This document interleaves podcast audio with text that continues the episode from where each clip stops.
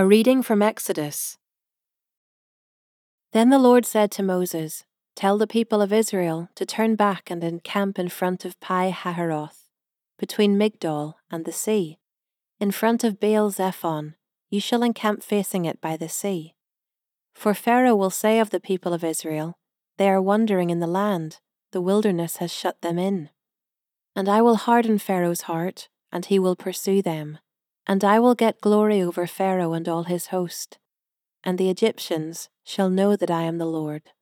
And they did so. When the king of Egypt was told that the people had fled, the mind of Pharaoh and his servants was changed toward the people, and they said, "What is this we have done, that we have let Israel go from serving us?" So he made ready his chariot, and took his army with him, and took 600 chosen chariots, and all the other chariots of Egypt, with officers over all of them. And the Lord hardened the heart of Pharaoh king of Egypt, and he pursued the people of Israel, while the people of Israel were going out defiantly. The Egyptians pursued them, all Pharaoh's horses and chariots, and his horsemen and his army, and overtook them encamped at the sea, by Pi-haharoth, in front of Baal-zephon. When Pharaoh drew near, the people of Israel lifted up their eyes, and behold, the Egyptians were marching after them, and they feared greatly. And the people of Israel cried out to the Lord. They said to Moses, "Is it because there are no graves in Egypt that you have taken us away to die in the wilderness? What have you done to us in bringing us out of Egypt?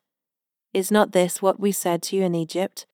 Leave us alone that we may serve the Egyptians. For it would have been better for us to serve the Egyptians than to die in the wilderness." And Moses said to the people, "Fear not, stand firm, and see the salvation of the Lord, which he will work for you today. For the Egyptians, whom you see today, you shall never see again. The Lord will fight for you, and you have only to be silent." The Lord said to Moses, "Why do you cry to me? Tell the people of Israel to go forward. Lift up your staff and stretch out your hand over the sea and divide it, that the people of Israel may go through the sea on dry ground. And I will harden the hearts of the Egyptians, so that they shall go in after them. And I will get glory over Pharaoh and all his host, his chariots and his horsemen. And the Egyptians shall know that I am the Lord, when I have gotten glory over Pharaoh, his chariots, and his horsemen." Then the angel of God, who was going before the host of Israel, moved and went behind them. And the pillar of cloud moved from before them and stood behind them, coming between the host of Egypt and the host of Israel. And there was the cloud and the darkness, and it lit up the night without one coming near the other all night. Then Moses stretched out his hand over the sea, and the Lord drove the sea back by a strong east wind all night, and made the sea dry land, and the waters were divided. And the people of Israel went into the midst of the sea on dry ground, the waters being a wall to them on their right hand and on their left. The Egyptians pursued and went in after them into the midst of the sea, all Pharaoh's horses, his chariots, and his horsemen. And in the morning watch, the Lord in the pillar of fire and of cloud looked down on the Egyptian forces, and threw the Egyptian forces into a panic, clogging their chariot wheels so that they drove heavily. And the Egyptians said, "Let us flee from before Israel, for the Lord fights for them against the Egyptians." Then the Lord said to Moses, "Stretch out your hand over the sea, that the water may come back upon the Egyptians, upon their chariots, and upon their horsemen." So Moses stretched out his hand over the sea, and the sea returned to its normal course when the morning appeared. And as the Egyptians fled into it, the Lord threw the Egyptians into the midst of the sea. The waters returned, and covered the chariots and the horsemen. Of all the host of Pharaoh that had followed them into the sea, not one of them remained. But the people of Israel walked on dry ground through the sea, the waters being a wall to them on their right hand and on their left. Thus the Lord saved Israel that day from the hand of the Egyptians, and Israel saw the Egyptians dead on the seashore. Israel saw the great power that the Lord used against the Egyptians. So the people feared the Lord, and they believed in the Lord and in his servant Moses. A reading from Luke. And he said to his disciples, "Temptations to sin are sure to come, but woe to the one through whom they come. It would be better for him if a millstone were hung around his neck and he were cast into the sea than that he should cause one of these little ones to sin. Pay attention to yourselves. If your brother sins, rebuke him, and if he repents, forgive him. And if he sins against you 7 times in the day, and turns to you 7 times, saying, 'I repent,' you must forgive him." The apostles said to the Lord, "Increase our faith." And the Lord said, "If you had faith like a grain of mustard seed, you could say to this mulberry tree, 'Be uprooted and planted in the sea,' and it would obey you. Will any one of you who has a servant plowing or keeping sheep say to him when he has come in from the field, 'Come at once and recline at table'? Will he not rather say to him, 'Prepare supper for me, and dress properly, and serve me while I eat and drink, and afterward you will eat and drink'? Does he thank the servant because he did what was commanded? So you also, when you have done all that you were commanded, say, 'We are unworthy servants. We have only done what was our duty.'" On the way to Jerusalem, he was passing along between Samaria and Galilee. And as he entered a village, he was met by 10 lepers, who stood at a distance and lifted up their voices, saying, "Jesus, Master, have mercy on us." When he saw them, he said to them, "Go and show yourselves to the priests." And as they went, they were cleansed. Then one of them, when he saw that he was healed, turned back, praising God with a loud voice. And he fell on his face at Jesus' feet, giving him thanks. Now he was a Samaritan. Then Jesus answered, "Were not 10 cleansed? Where are the 9? Was no one found to return and give praise to God except this foreigner?" And he said to him, "Rise and go your way. Your faith has made you well." Being asked by the Pharisees when the kingdom of God would come, he answered them, "The kingdom of God is not coming in ways that can be observed, nor will they say, 'Look, here it is,' or 'There,' for behold, the kingdom of God is in the midst of you." And he said to the disciples, "The days are coming when you will desire to see one of the days of the Son of Man, and you will not see it. And they will say to you, 'Look, there,' or 'Look, here.' Do not go out or follow them. For as the lightning flashes and lights up the sky from one side to the other, so will the Son of Man be in his day. But first, he must suffer many things and be rejected by this generation.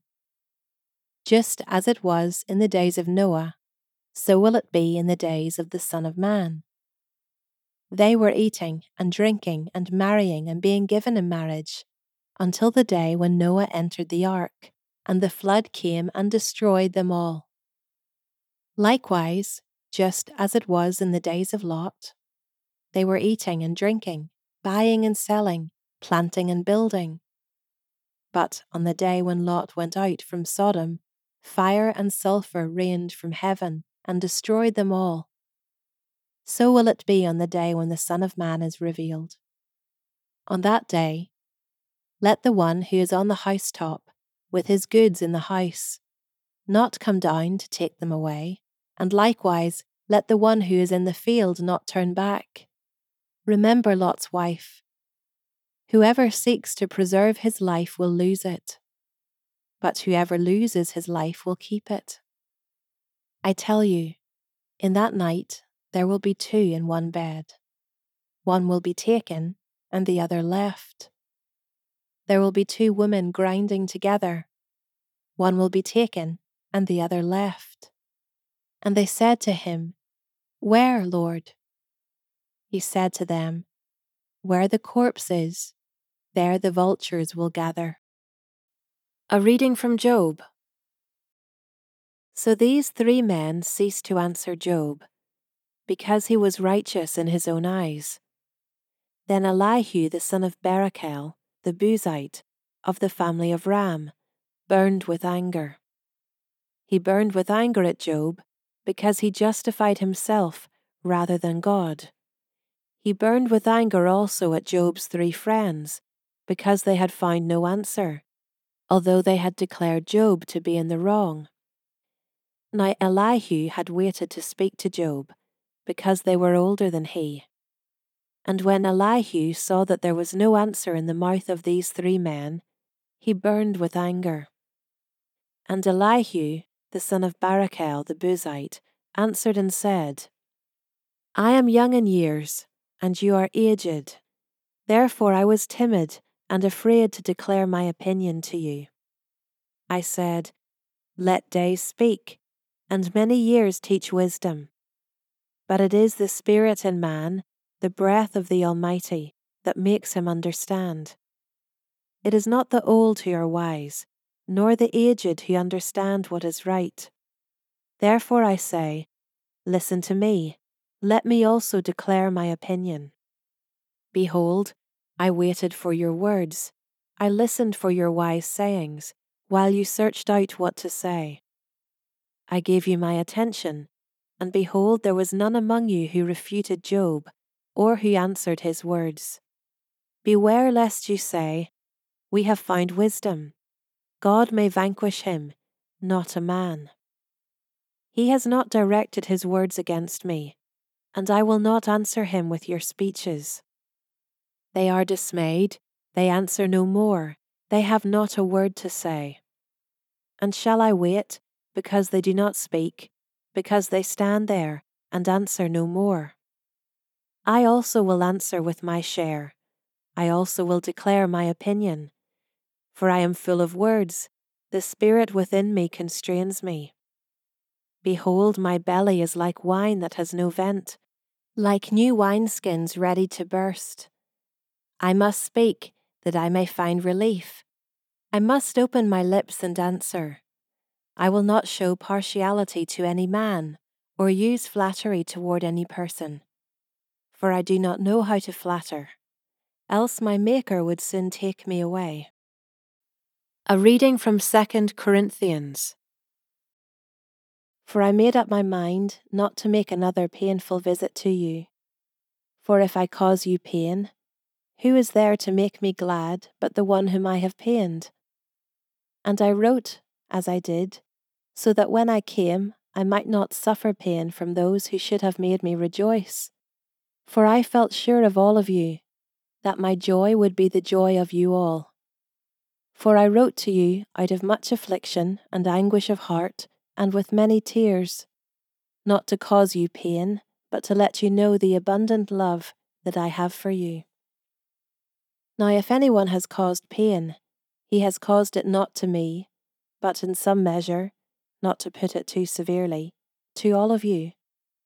For such a one, this punishment by the majority is enough, so you should rather turn to forgive and comfort him, or he may be overwhelmed by excessive sorrow. So I beg you to reaffirm your love for him. For this is why I wrote, that I might test you and know whether you are obedient in everything. Anyone whom you forgive, I also forgive. Indeed, what I have forgiven, if I have forgiven anything, has been for your sake in the presence of Christ, so that we would not be outwitted by Satan. For we are not ignorant of his designs.